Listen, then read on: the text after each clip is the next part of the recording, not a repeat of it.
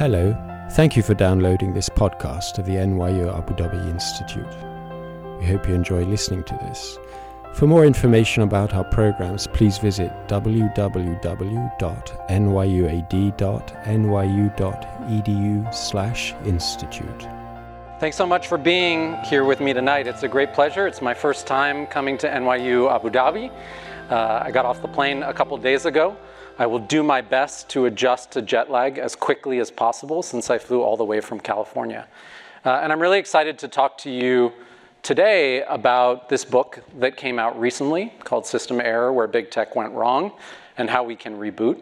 This is a book that I co authored with two colleagues at Stanford. So I'm a political scientist, a social scientist. I'm interested in human behavior. Um, I co authored this book with Rob Reich, who's a philosopher who really thinks about questions of ethics.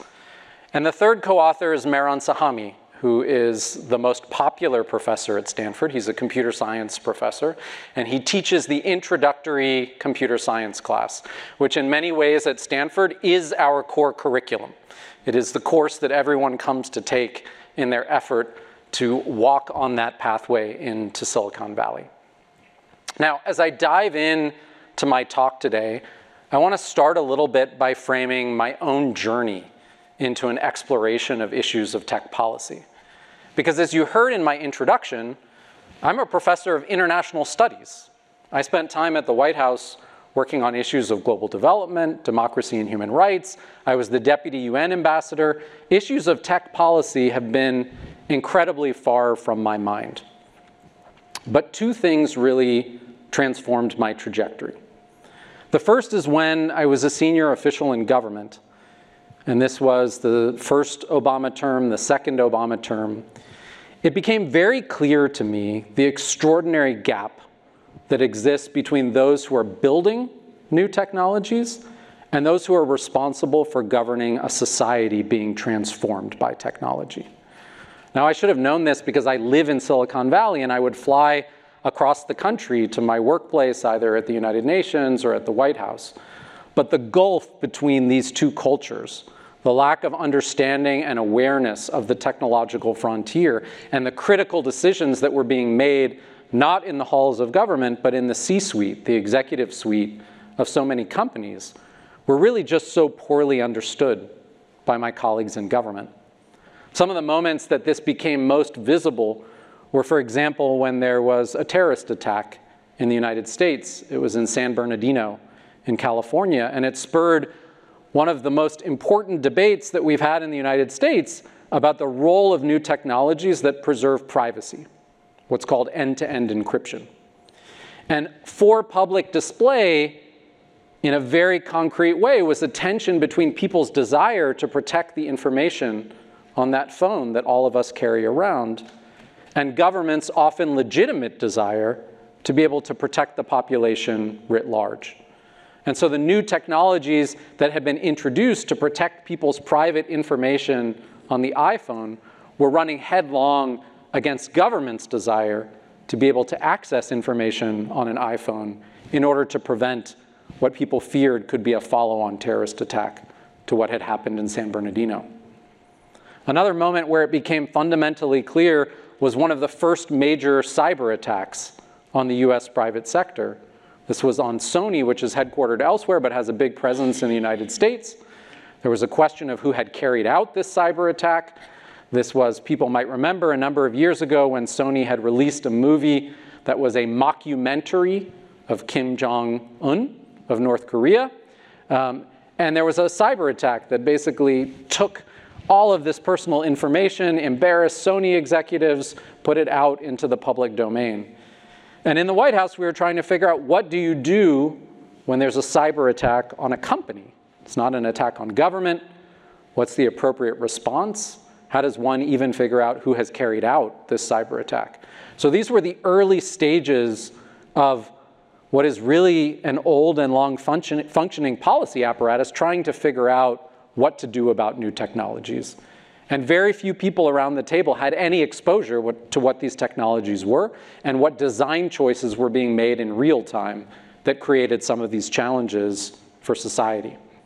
So that was the first motivation for a pivot in this direction. Now, the second motivation was that I, when, when, when I finished my term in the Obama administration, I went back to Stanford University. Now, if you haven't heard of Stanford University, we're a big research university in the United States. We are located at the epicenter of Silicon Valley. And in many ways, the story of Stanford and Silicon Valley are inseparable. That is, many of the foundational technologies that have created the internet, that have created the personal computer, the iPhone, the mobile revolution that we're in, social media platforms, they were developed through the research and development enterprise of Stanford. And Stanford really had a focus on commercializing these technologies. And so really helped to cultivate the venture capital industry and the pathway that has brought so many of these technologies into your home. So I came back to Stanford in 2015 and I discovered a campus that had been transformed. I'm a political scientist. I teach intro political science. I want to help students think about the world, the relationship between states, geopolitics, how regimes are designed. And there were no longer students in my classroom. Now, I thought maybe it was that I had lost my skill as a teacher. Maybe that was the problem why students weren't showing up, but there was actually a bigger structural force at work. And the structural force is what you see on this picture, which is that between 2010 and 2020, 2020 the number of students majoring in computer science at Stanford had gone through the roof. Students were leaving the social sciences in droves. They wanted to major in computer science. They wanted to become engineers. They wanted to become software designers or to build hardware. They wanted to exercise influence in the world in the way that the techno optimists of that period and still today think was possible. And so Stanford began to get this reputation. Here's a story from the New Yorker, which is a major magazine in the United States, which called Stanford Get Rich U. So if you were a young, energetic, brilliant student and you wanted to get rich, your path was to go to Stanford and it was to major in computer science. And so I had a decision before me when I came back as a faculty member, which was did I want to teach to an empty lecture hall about political science, or was I going to go to where the students were, which was in the computer science buildings? And I thought that maybe one of the most important things I could do as a teacher was to take my knowledge of how societies function, how, as social scientists, we measure the impact of changes in society on human behavior, people's experience of the world, their economic trajectory, their political attitudes. Take my real world policy experience navigating some of the dilemmas of making decisions on behalf of the American public. Take that expertise and bring it over to the engineering quad. Because if students were going to come to me, what I recognized was so important was that if Stanford is the proving ground and the training ground for the next generation of leaders of technology companies, that in the generation ahead, we were going to need a set of leaders in technology that were prepared to grapple with the social consequences of the products that they were building. So I joined forces with a political philosopher and the most popular computer science professor on campus. That's how I knew we would get students right? Because they'd want to take a class with this computer science professor. And we began to teach about issues of policy and ethics to Stanford's computer science majors. And so over the last six years, I've taught every Stanford computer science major to think about these issues in systematic ways, to think about the responsibilities that they carry as engineers and technologists, and to prepare them to engage in a world in which technologists are not just responsible for getting product into market, but they're responsible for thinking about the consequences of putting those products into market on the society that people live in. So tonight I want to tell you a bit of the story of what's come out of that work. Training 1,500 computer scientists, working with engineers at night, engaging companies that are trying to think about their social responsibility. And I want to begin with a story. This is the way the book opens. Um, the book opens with a story of this young man. His name is Joshua Browder. Now, Joshua Browder, in about 2016, 2017, was a freshman at Stanford. And this is one of those great stories of a freshman who arrives, has an idea for a startup company that they want to build, thinks that technology is going to transform the future, and then quickly leaves Stanford, raises his first round of venture capital funding by what should have been his sophomore year as the CEO of a company with a 10 million venture capital round, and he's changing the world. Never came back to finish his Stanford degree. Now, the reason I open with this story and that we open the book with this story is his startup idea raises some of the essential issues that we confront when we think about the role of technology in society and also the role of the private sector in guiding technology's trajectory. So, like any good startup founder, Joshua Browder was advised to solve a problem that was meaningful to him, right? Something that was what, what people often call a pain point, right? Because if it's a pain point for you, it's a pain point for someone else. So, what was Joshua Browder's pain point? Well, when Joshua Browder was a high school student in London, England, he got a lot of parking tickets. Okay? He would park his car in places that he was not allowed to park his car, and a police officer would come by and write him a ticket. Now, Josh Browder wasn't earning an income at that point, so the accumulation of all of these parking tickets was an annoyance to him because he didn't have the money to pay for these parking tickets. And so he thought, I'm not the only person who's annoyed by parking tickets. So let me develop an app, an application that helps people get out of parking tickets. Okay? So this was kind of an early moment in AI. He was creating a chatbot. And the chatbot was an automated mechanism that enabled you to enter the information about your parking ticket. And this chatbot would engage in the process of filling out the relevant forms, drawing on information about past successes in each jurisdiction. So, what are the things that you say, I didn't see the sign, or you know, my car wasn't actually there, it wasn't my car, or whatever are the kinds of excuses, and you kind of gum up the process such that ultimately lots of these bureaucracies quickly let you out of the parking ticket. It's just not worth their time to kind of call you down to court. And so he optimized getting people out of parking tickets. Now, this application was called Do Not Pay.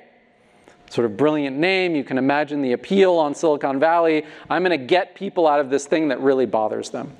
Now, part of the reason that we give this example is bright eyed 19 year old startup idea, coded it in his dorm room, is what Joshua Browder was blind to as he built this company.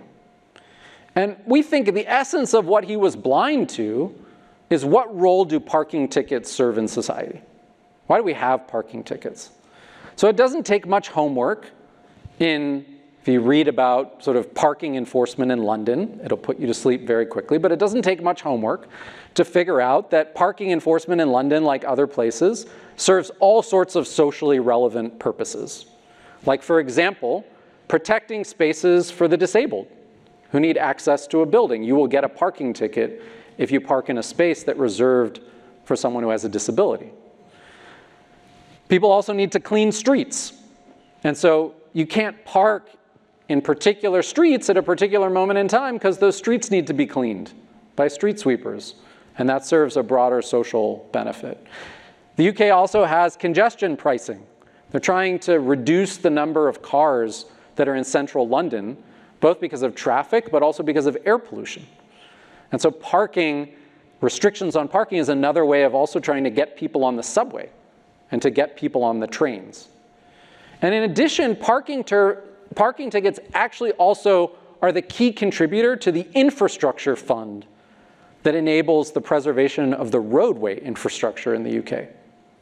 So if you set out to solve your little problem, that pain point that Joshua Browder experienced, but you don't think about the broader social context in which that problem is solved.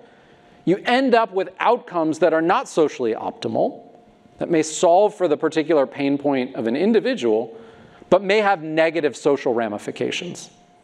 Now, I'll admit you all may not care very much about parking enforcement. In fact, maybe you have a lot of parking tickets, and so this application sounds really enticing to you.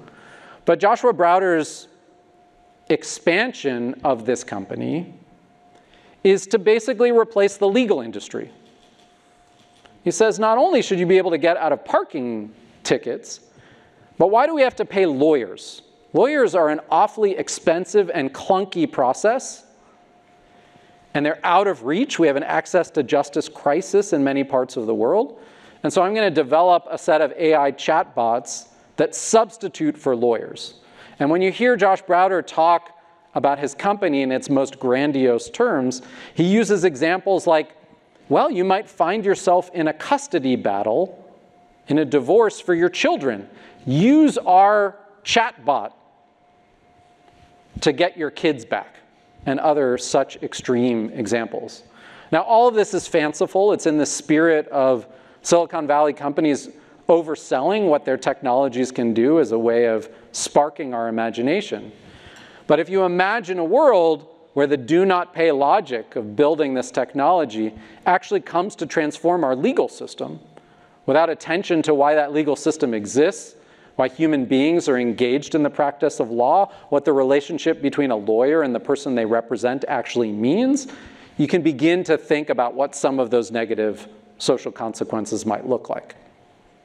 So that's the story that we open the book with. And it's an invitation to think about how the decisions made inside a company and inside the private sector might have broader social consequences.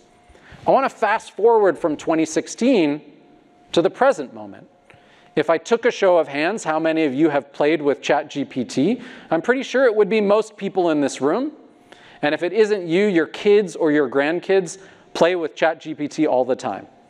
It took the world by storm a year ago.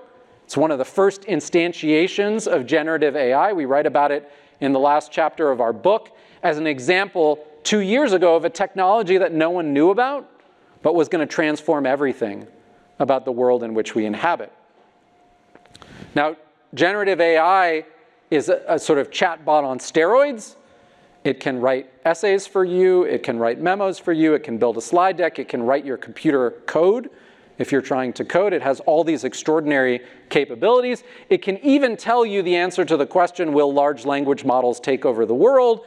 And reassuringly, it tells us no. They're not capable of taking over the world. Be reassured. Now, what are these technologies doing? These technologies are not thinking, they're not sentient beings. They're basically predicting the next word in a sequence based on large amounts, copious amounts of data that try and figure out the structure of sentences and how sentences respond to prompts. So they're prediction models, but they're prediction models that generate language. Now, generative AI has some similarities to the story of do not pay.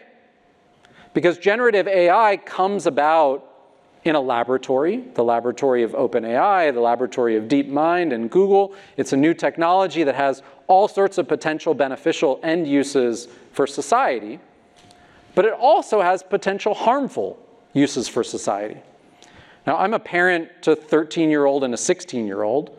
So, the first harmful use that I think about is the impact of generative AI on their learning.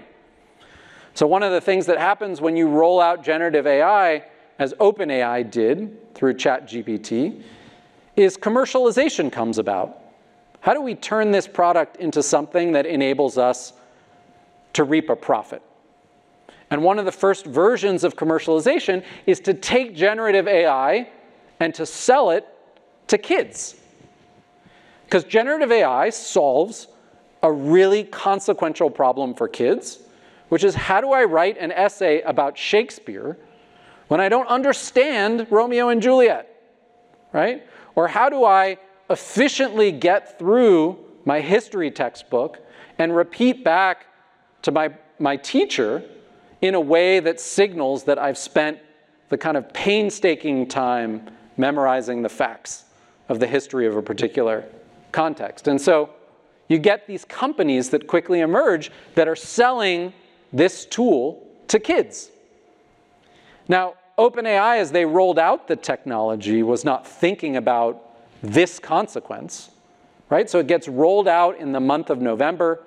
It becomes the fastest growing technology in terms of user base ever known to history. It expands well beyond what OpenAI thought was possible. And in the United States alone, and you can think about this at the global scale, you've got hundreds of thousands of teachers in K 12 environments and in university environments that have to grapple with the consequences of this in real time with no advance warning, no technical support, no advice about what the implications are. And you could say, well, that's not the responsibility of OpenAI to figure that out. But it's one of these easily anticipated unintended consequences of this new technology. And whose responsibility is it to think about those consequences? And that's one of the challenges that we confront with these new technologies. Now, that may also feel to you like a relatively harmless consequence.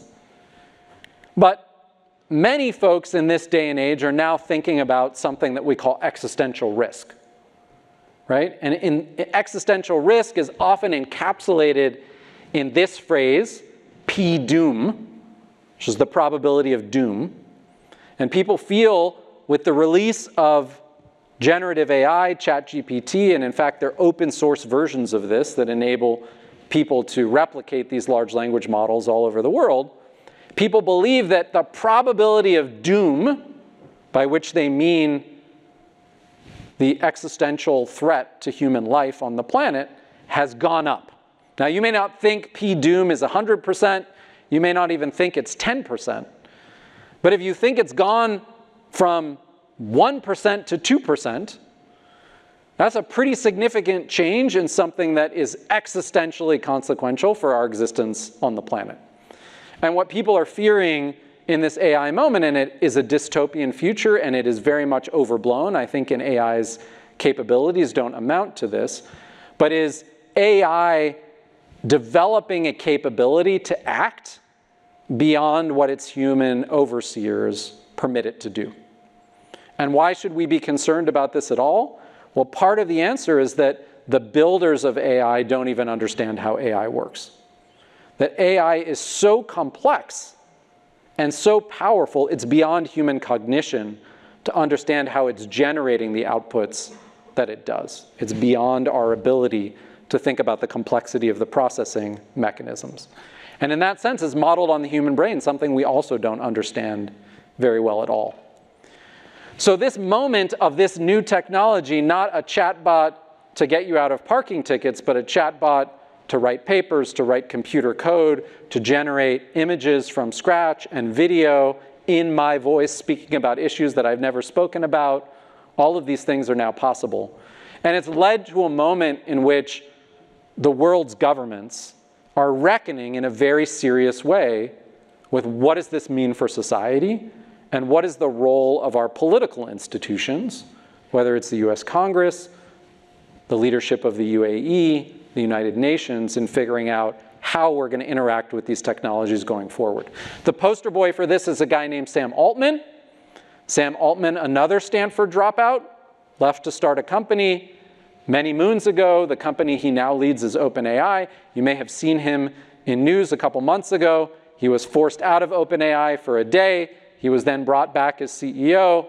If you saw the rallying of support for Sam Altman, you'd know that these were a set of individuals who were deeply invested in his success. People who had equity basically in OpenAI's success. Every employee, every venture capitalist that was invested in OpenAI, Microsoft, et cetera. So this is the next money train for Silicon Valley in this AI moment.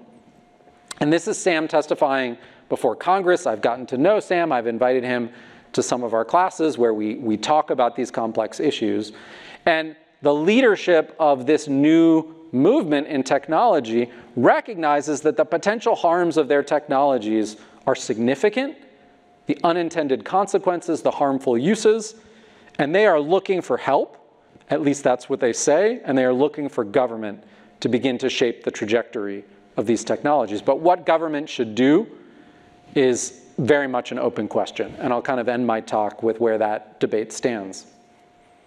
So here's the big point I want to make to you if you take nothing else from today's talk, which is that from the story of Sam Browder to the story of Sam Altman, and not everyone in Silicon Valley is named Sam, but those are the two examples I gave you. The fundamental issue that we confront is that the pace of technological change is extraordinarily fast, It generates unbelievable benefits to humanity. But like any activity of the private sector, it also generates what economists call externalities. Now, the typical way in which we think about externalities is through the lens of environmental pollution. You build a factory, the factory produces some widget, it emits things into the atmosphere or into the water. Those things affect the air we breathe or the water that we drink. But that is a negative externality. The company is not focused on maintaining clean water or clean air. The company is focused on producing this new technology. And there's a market failure in the absence of government intervention, in the absence of government saying, we need to account for the social costs of your production process, either by taxing you, right, so that we can actually mitigate these issues, or by implementing regulations you know, that force you or compel you not to emit or not to dump into the water. It's the typical way that we think about government engagement in the world is to address these kinds of negative externalities that the private sector generates. But we have not used this lens to think about new technologies. And it's absolutely the right framework for many of the dilemmas that I'm going to describe. Now, what motivates thinking about this through the lens of externalities is that in the design of new technologies, there are choices that have to be made. Choices that weigh competing values. And I'll give you examples of what those competing values are. But if those choices are only made by the technologists who build new technologies, their incentives are to weight those values in a way that serve their private interests rather than what might be our social interests. And you could say that's fine, that's actually the role of the private sector. But then the question is who's weighing our broader social interests? And a world in which government sees the advance of technology in an unfettered way is one in which those value trade offs are never refereed. And I would say for you that the first two decades of this technological revolution that begins with the information superhighway information services, the creation of the internet itself, search, social networks, etc., is one in which, as human beings, we have abdicated our responsibility for having a view about how to regulate the social consequences of technology, and we have trusted the leaders of technology companies to make those decisions on our behalf. And we are living with the consequences of that decision in lots of different domains that I'll tell you about. So that's the frame for the book. And then the book has kind of three core elements. The first part of the book says, well, why are we in a position where new technologies repeatedly are generating social harms? Why is it coming out time and time again that the next new technology, think about Facebook, right, as a model of this, and the consequences of that social networking platform, on democracy, misinformation, et cetera. Why does this keep happening over and over again? And we offer a three part diagnosis to understand this dilemma that we confront as society. Part one we are at a moment of transformation in who's leading society and who's shaping our experience of societal evolution. In many ways, the 20th century, the world of finance was ascendant if you were an economist, if you were a capitalist, if you worked at JP Morgan, you worked at Wall Street, this was a moment of the globalization of capital and the role of capital in shaping change, right? The reduction of poverty, the extension of human life and health. 21st century is the ascendance of the engineer. The engineer not as a, just a builder of products, but the engineer as CEO, the engineer as venture capitalist, if you think about Elon Musk, the engineer as emperor of the world, right? Including space, right? Not just this planet. Right? So we're at a moment of the ascendance of the engineer. And so part one of the diagnosis is we need to understand something about the mindset of engineers that helps us understand why these social consequences, these negative externalities go unaddressed. And so the book focuses on the engineer's mindset which is a mindset of optimization. It's a mindset built around defining a tractable problem, like parking tickets, and figuring out the optimal or most efficient solution to solving that problem. One of the examples that we give in the book is a story about a food product called Soylent. Has anyone in the room ever had Soylent? Not a single person. One person has had Soylent. So, Soylent is a food product that was designed by an engineer in San Francisco to solve a very tractable problem, which is he wanted to provide for the sustaining of human life with minimal effort to do all of the annoying things. The annoying things include shopping for food, preparing food, cleaning up after you've prepared for food, and add to that sitting and talking to people while you eat food. If your goal is to be as productive as possible in society, and in this case, he was a startup founder, he wanted the most efficient way of meeting his nutritional needs and to avoid all of these taxes on his time. So he created a powder to which you simply add water, and it met all of his nutritional needs. Now, this is not a product that has taken off. Um, is very much a Silicon Valley kind of thing that, that you would think would be kind of made up and in the show Silicon Valley, but it's actually real. Um, but you could see how this optimization mindset is at work. Now, there are lots of things that get traded off in the Soylent story when you build this efficiency, like, for example, taste, which is something that really matters to many people when they eat. How about food as a symbol of cultural transmission, right? What food represents, or food as a basis for social exchange? for engagement with your children, for community building, all of these things that I value about my relationship with food. A night out from my children, often organized around food. All of these things Soylent doesn't take into account. And I think that's kind of the epitome of the optimization mindset of technologists. And so that's a critical part of what explains why we're in a world with all of these social externalities. Now, it raises this bigger question of efficiency, which is what motivates the engineer, what motivates the computer scientist, is that a core value? And the argument that we make in the book and the argument that we make to the students that we teach is that efficiency or optimization is what you might think of as a derivative or second order value. It's not an inherent good on its own for something to be efficient. It really matters efficient at what? and efficient with what consequences. And so, if you're not thinking about these kinds of trade offs when you approach an optimization problem, you're treating efficiency as a primary value, and efficiency is really a secondary value. Now, there are three ways in which the optimization mindset then begins to create problems or wreak havoc. The first is that you might be optimizing something that is inherently bad, right? Often the domain in which you can most directly think about this is warfare, right?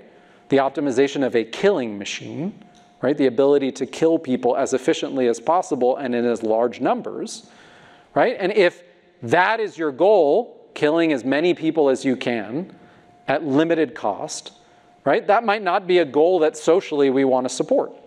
Now, one could make arguments that nuclear weapons have actually solved consequential problems, so we could go down that path, but I use the example just to make the argument that there might be some ends that we think are just objectionable. And efficiency can't be good when the ends are not something that we would welcome or support. But technology and the tech sector is prone to two other problems, which I think are more pervasive around efficiency. The second problem is one where you might have a good goal, but you have to optimize for some measurable proxy for that goal. So let me give you an example.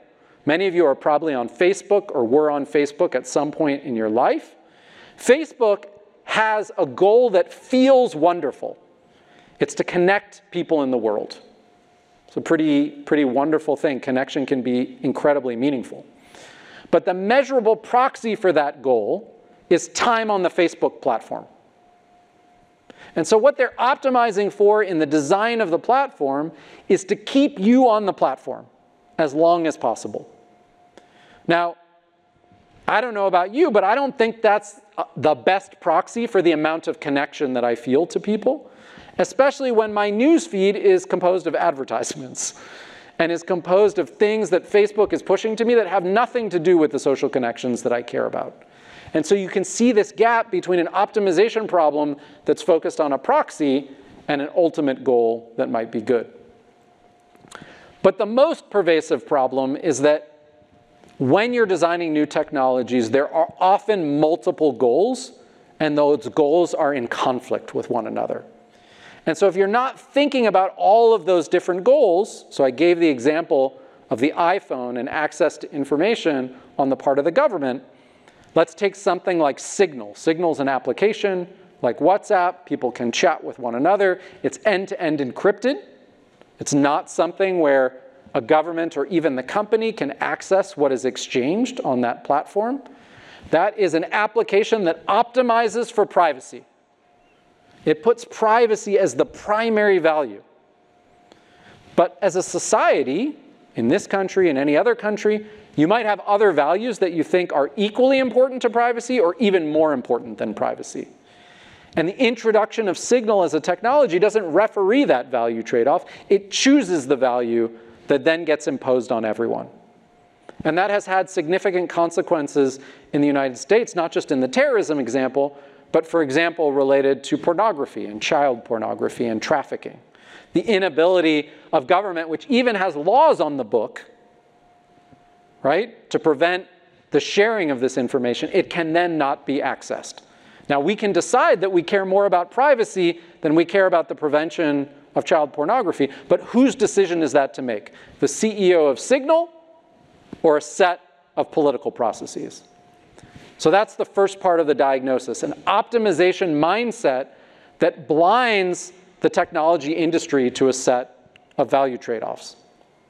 Second challenge, part of the diagnosis, is when you take the optimization mindset and you combine it with the structure of finance for the technology industry, which is called venture capital, what you get is extraordinary pressure to scale new technologies quickly to dominate the market before we understand anything about their social consequences. Now, why is that a direct product of the way the venture capital industry is structured? The venture capital industry is basically betting. Okay? It's the accumulation and organization of private capital. You're investing in lots of different companies. Most of those companies are going to fail, which means you expect no financial return. But your goal is to find that one company that is what's called a unicorn, right? Gets to a billion dollar valuation. And that helps you realize all of the financial returns to pay back your investors and to pay yourself. So, what kind of behavior does that lead to? The behavior that it leads to is what's called blitz scaling. Your job is to scale as quickly as possible, to get into the hands of as many users as possible, to realize all the network effects and market power that come from being first, and to deal with the consequences of that on the back end. Well, who's meant to deal with the consequences of that? Well, it's not the venture capitalists because they've already exited. They've gone off with their return, right? As the company went public or as the company was sold. And so it's left to society to deal with those social consequences. So you combine the optimization mindset with the structure of venture capital. And then there's a third element of the problem, which is that despite externalities being the kind of oldest challenge that governments have confronted with private sector development. In Washington, D.C., and Washington, D.C. is relevant because the tech industry really has its roots in the United States. Washington decided to craft a regulatory oasis around large tech companies. This was a decision that was made in an administration of Bill Clinton and Al Gore. This was in the 1990s. There's this kind of oft joked about phrase Al Gore used to tell people when he was running for president that he had invented the internet, and people laughed about this. I talked to my students about this. None of them have ever heard of Al Gore because he's the guy that lost in 2000. But he was a really consequential political figure in the United States in the 1990s. And what he means by I invented the internet wasn't that he coded up the internet, but he created the regulatory environment in which the internet could come about. And that regulatory environment was one that shielded large tech companies from effectively any government oversight with respect to accessing your personal data, with respect to liability for the content that appears on social media platforms, right? With respect to sort of informed consent for the ways in which they might use your information or sell it to third parties. Like all of these things with respect to, mergers and acquisitions. Basically, the Clinton administration was so intent on what they called at the time, which was paving the pathway to the information superhighway. They said, we need to treat this sector differently than any of the other sectors of the private economy. And they've basically stuck with that ever since. And so these are the three elements that bring us to the current moment, not just of Joshua Browder and the consequences for parking tickets, but also generative AI. And what is generative AI going to mean, not just for the classroom, but for people's labor or for the probability of doom for society? And we're at a moment where government is trying to recalibrate. Now, the second part of the book then says okay, that's the moment that we're in. What are some of the domains in which these value trade offs have been apparent, but where decisions made by the private sector have maybe not served the collective or social interest. So, the first story that we tell is about the use of algorithms and issues of algorithm, algorithmic bias. And the value tension here is between efficiency in serving some end and notions of fairness and justice and equal treatment. The example we give in the book is about Amazon, which is a large company, you know, operates all around the world, and it needed to solve a really hard problem, which is how does it hire people at the scale that it needs? Amazon has so many jobs, you'd have to have an extraordinary large human resources staff to fill all these jobs. so Amazon had this brilliant idea, which is let's generate a predictive model that could review people's resumes and tell us whether someone would be a good fit for Amazon or not. And how are we going to build that model? Well, we actually have copies of everyone's resume who has applied to Amazon in the past. We can turn that into raw data. We also know everything about everyone we've hired. We know whether they've performed well at their job. We know whether they've gotten promoted. We know their bonuses, whether they've been remunerated over time. So we can actually generate a predictive model. So, on the basis of any resume incoming, we can make a prediction about whether you're a good fit for Amazon. World's best computer scientists working on this human resources problem. So they build this predictive model, and what happens? Well, the predictive model predicts that women are a bad fit for Amazon. Systematically, women are a bad fit for Amazon. And this model is so good, it doesn't even need to say female on your resume to know you're a bad fit. It knows that you went to a women's college. It knows that you play sports that are correlated with being a woman rather than a man, like field hockey, for example. And so it dings your resume if you have anything that signals that maybe you are a female. Now, Amazon recognizes this. That's the good news of the story. They discover that it is systematically biased against women. And why is it systematically biased against women? Because it is creating into the future what Amazon's culture was in the past, which is a culture that basically privileged men. Right? Men were more quickly promoted and better remunerated, and so it uses that to generate predictions about who's going to succeed in Amazon in the future. And the machine learning specialists at Amazon could not debias this algorithm. They could not figure out a way to prevent this algorithm from systematically discriminating against women because drawing on history, you predict a future that is shaped by the history of the past. So they abandoned the algorithm. Now, that's a good news story about algorithmic bias. You're like, how can that be a good news story? That's the best engineers in the world who couldn't solve this problem. And it's a good news story because it was discovered. But algorithms are being used now to make many of the most consequential decisions in our lives with no oversight whatsoever, with no one testing these models, with no one auditing them for bias, with no awareness that you even have that algorithms are being used. So that's the first dilemma this tension between efficiency and fairness. And if you leave it up to the technologists to solve this problem, who is paying attention to fairness? Second dilemma between data maximization and privacy. I didn't know how many students were going to be in the audience today, so I was going to tell a story about Taylor Swift, but I assume this audience also knows about Taylor Swift because Taylor Swift is the biggest rock star in the world right now. I don't know if she's yet performed in the Emirates, but I assume she'll be here soon. Story about Taylor Swift solve a particular problem, which is Taylor Swift has a set of stalkers. Those stalkers, in fact, this was in the news this week. Someone was outside her townhouse in New York. Her security is trying to figure out the problem. How do we know where stalkers are? How do we protect Taylor Swift from this problem? So they build a set of facial recognition tools that they install at all of her concert venues. Okay? That's pretty good, like on the security front, basically getting a predictive match. You kind of know the face of the person that you're looking for. You're at the kind of, you've got boxes, people are coming up, they're looking at the videos of Taylor Swift that you're showing, and behind that video is a camera that's getting a precise image of their face. You can basically warn her security that the stalker is here. Well, smart security companies were like, actually, this information that we have from people's faces is way more valuable than just solving Taylor Swift's security problem.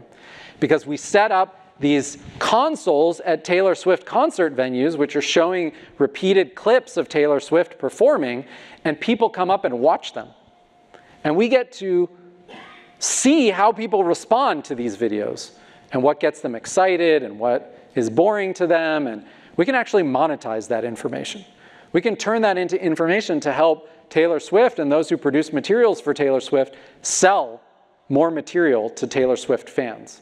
And in fact, we get good demographics, right? Because not only do we have adults looking at these videos, but we have Swifties looking at these videos 13 year old girls, 11 year old girls, and we can see what excites them and what doesn't. Only problem is, no one knew they were being videoed. No one knew facial recognition technologies were being used on them. No one knew that their personal information was being monetized.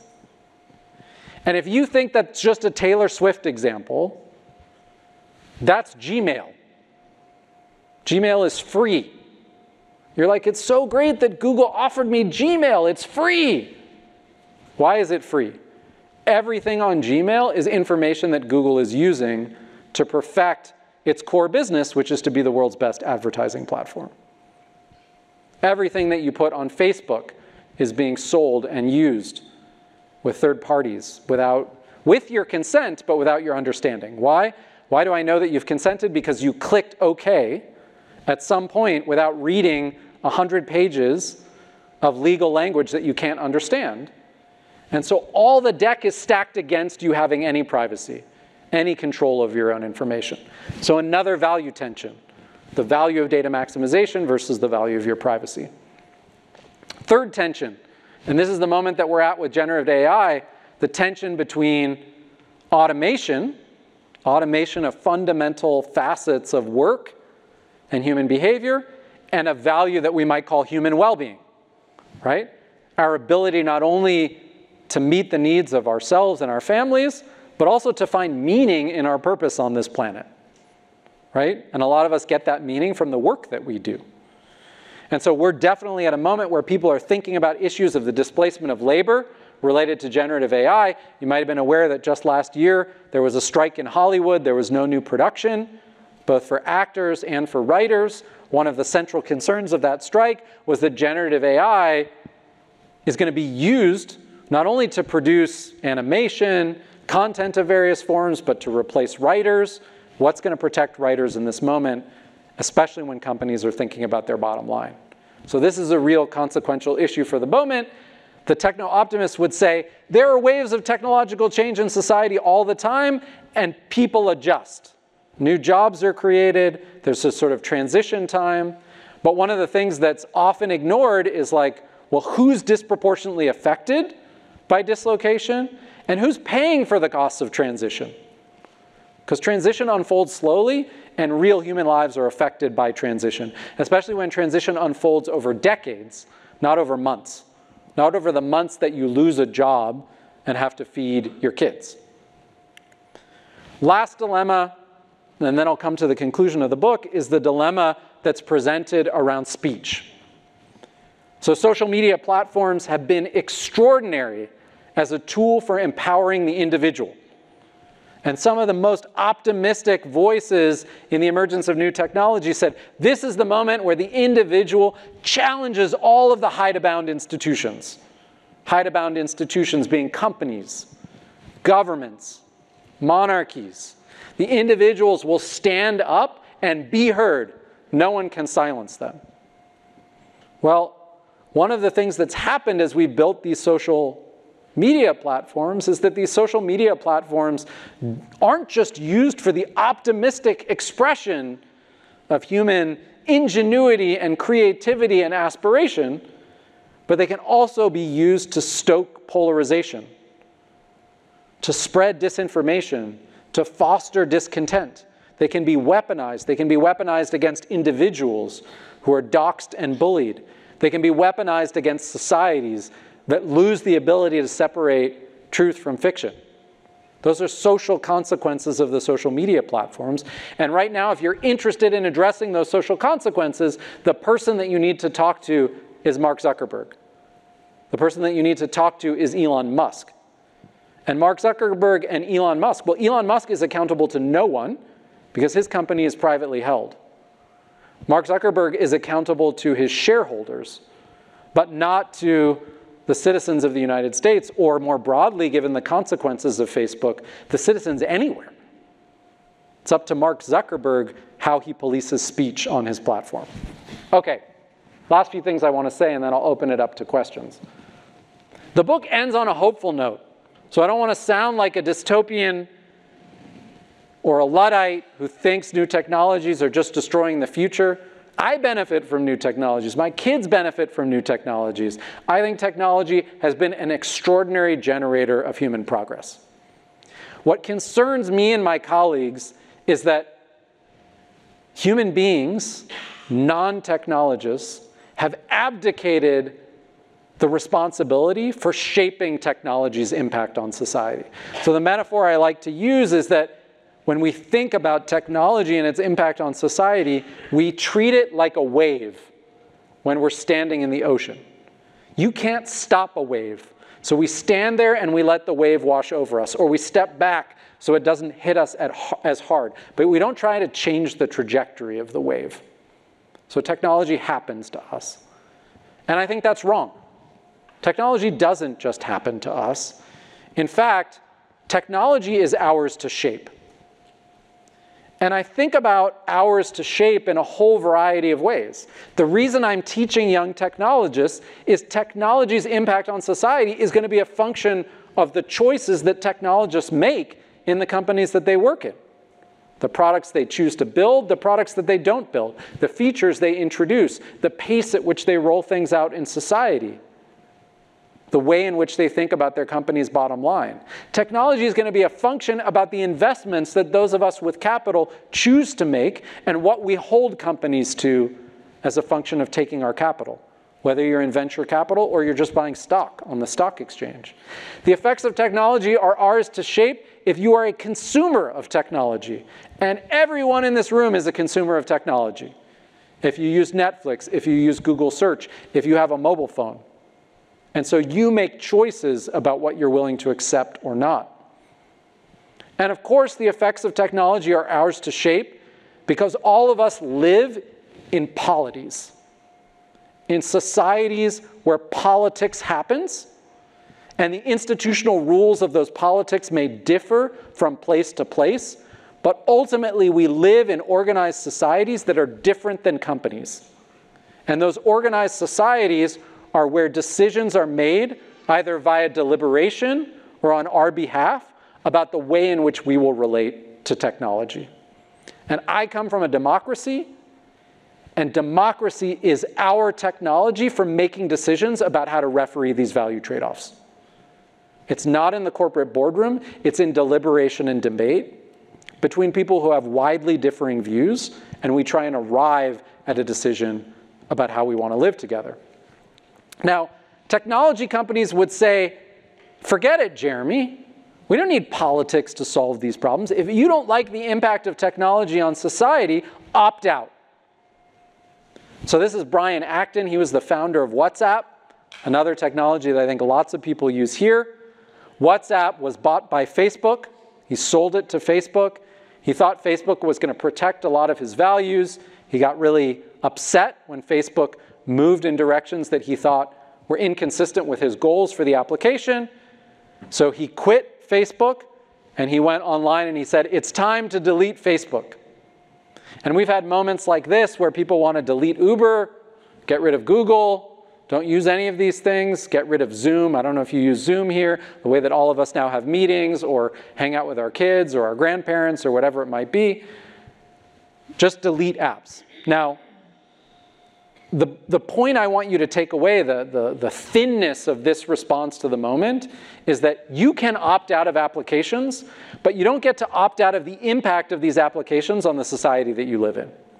You don't have to be on Facebook, but if Facebook is destroying truth in your democracy, you live with that whether you're on Facebook or not. Right? If Uber is displacing labor in a way that puts the obligation for meeting the needs of displaced workers on the state, it shows up in your tax bill, whether you're using Uber or not. So, this is an approach to thinking about problem solving that serves the interests of the companies but doesn't serve the interests of society writ large. So, actually, the answer is much more in systemic solutions. And I want to talk about three systemic solutions, and I want you to have in the back of your mind another moment of extraordinary technological change, which was the creation of the automobile. Automobile changed a lot of things about the way that we live. It enabled people to work far from where they live. It enabled people to make decisions to move their family with easy ability to get back to their relatives. It changed the geography of human life. But I'm the parent of a 16 year old, so I know that this new technology is also a weapon. It's a dangerous technology. Now, I, think, I happen to think my son is a pretty good driver, but I recognize the power that he wields when he gets behind the wheel to a car and turns the ignition, when he's going 60 miles an hour down the freeway, when he's carrying someone else's child in his car. Now, when we rolled out this new technology in society, the car, our orientation to this new technology wasn't drive as fast as you want. Put the pedal to the metal. If you like to drive 150 miles an hour, do it. Our orientation wasn't pick which side of the road you drive on. Drive on the right if you like driving on the right, drive on the left if you like driving on the left. We didn't say if you like to drive fast by schools, drive as fast as you can. We recognized that there were a set of social implications of this new technology, and we built a set of rules of the road that enabled people to coordinate their behavior, both to realize the benefits of new technology, but also to mitigate some of the potential harms. That's the moment that we're at with generative AI. That's the moment that we were at with social media, that we were at with internet search, that we're at with the mobile phone, that we're at with the metaverse, right? These are the moments that we're in. What are those systemic rules? And I'll just end with three sort of perspectives that we have on what's needed to address these externalities in a more systematic way.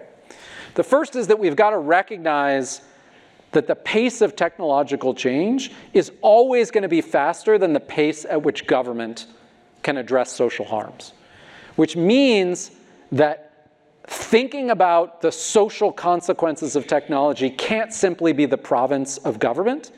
It has to be the province of and responsibility of business as well.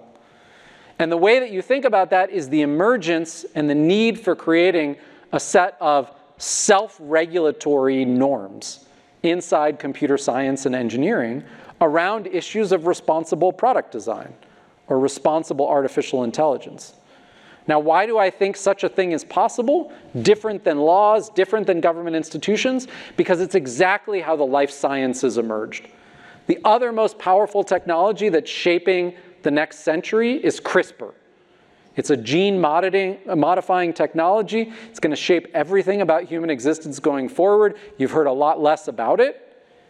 But part of what's happened around CRISPR was the creators of CRISPR organizing all of those who are engaged in this enterprise to self police the use of this new technology.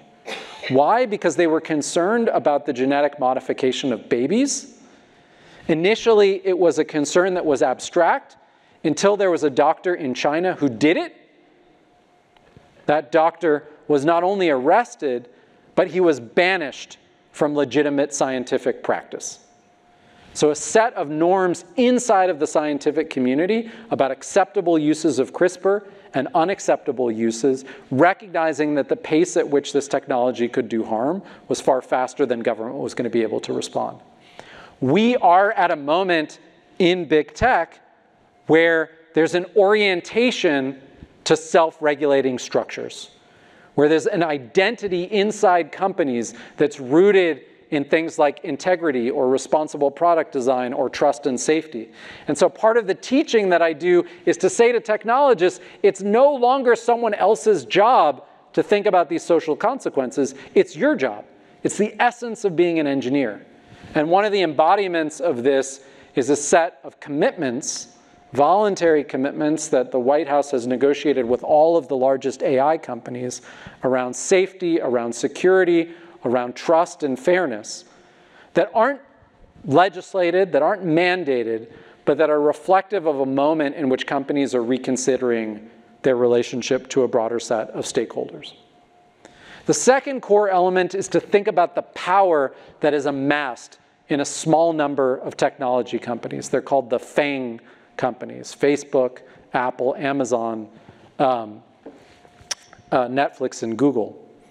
And this list of five changes a little bit over time because it doesn't include all the large AI companies.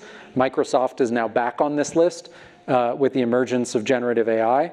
But we're at a moment where the network externalities, the market power, is so concentrated in a small number of companies that even if you wanted a different balancing of these values, you can't even get it on the private market. There's one company that basically does internet search. You're stuck with Google search regardless of the way it uses your personal data.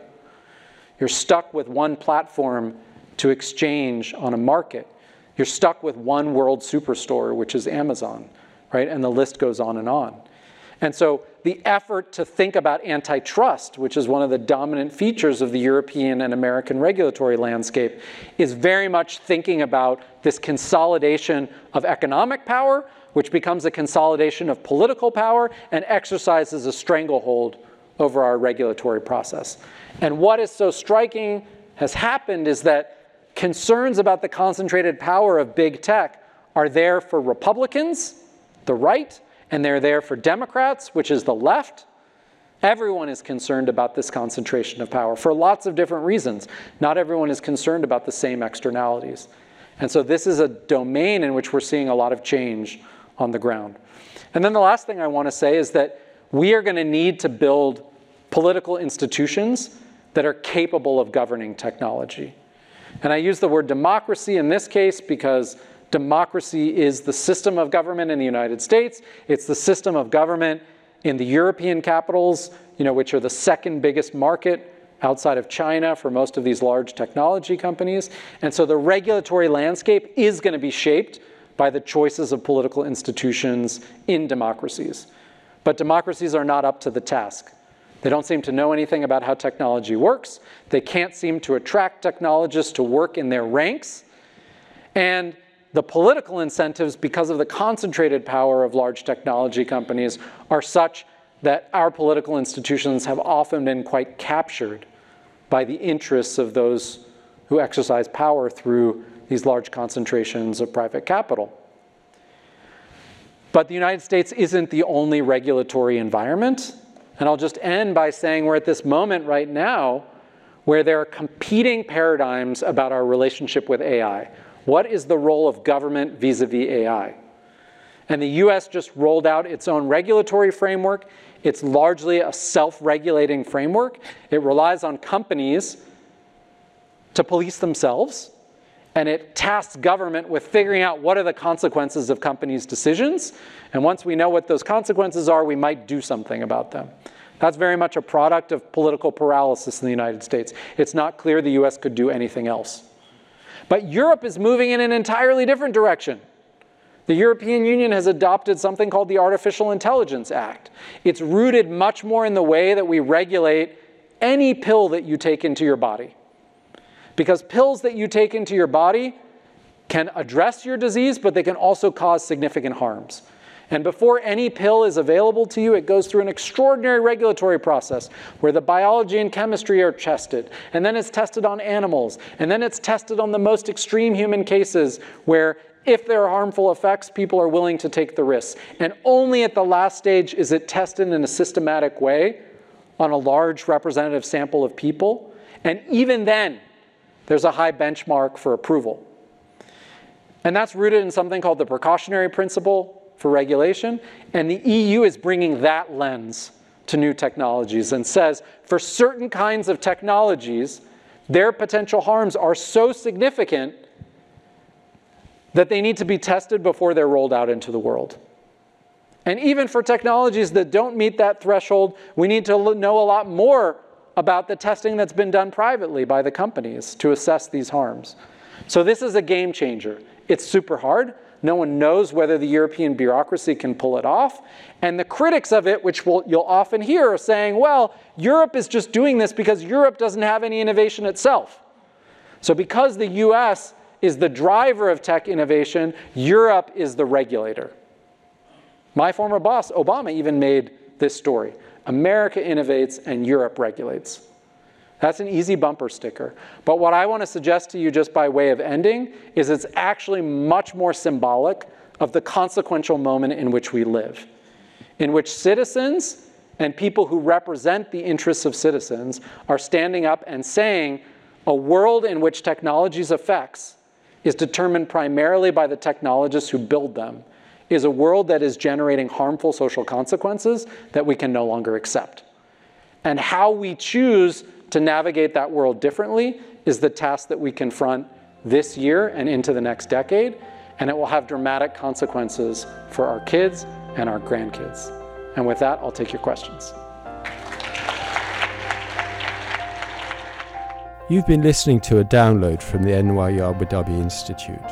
You'll find more information on our website www.nyuad.nyu.edu/institute.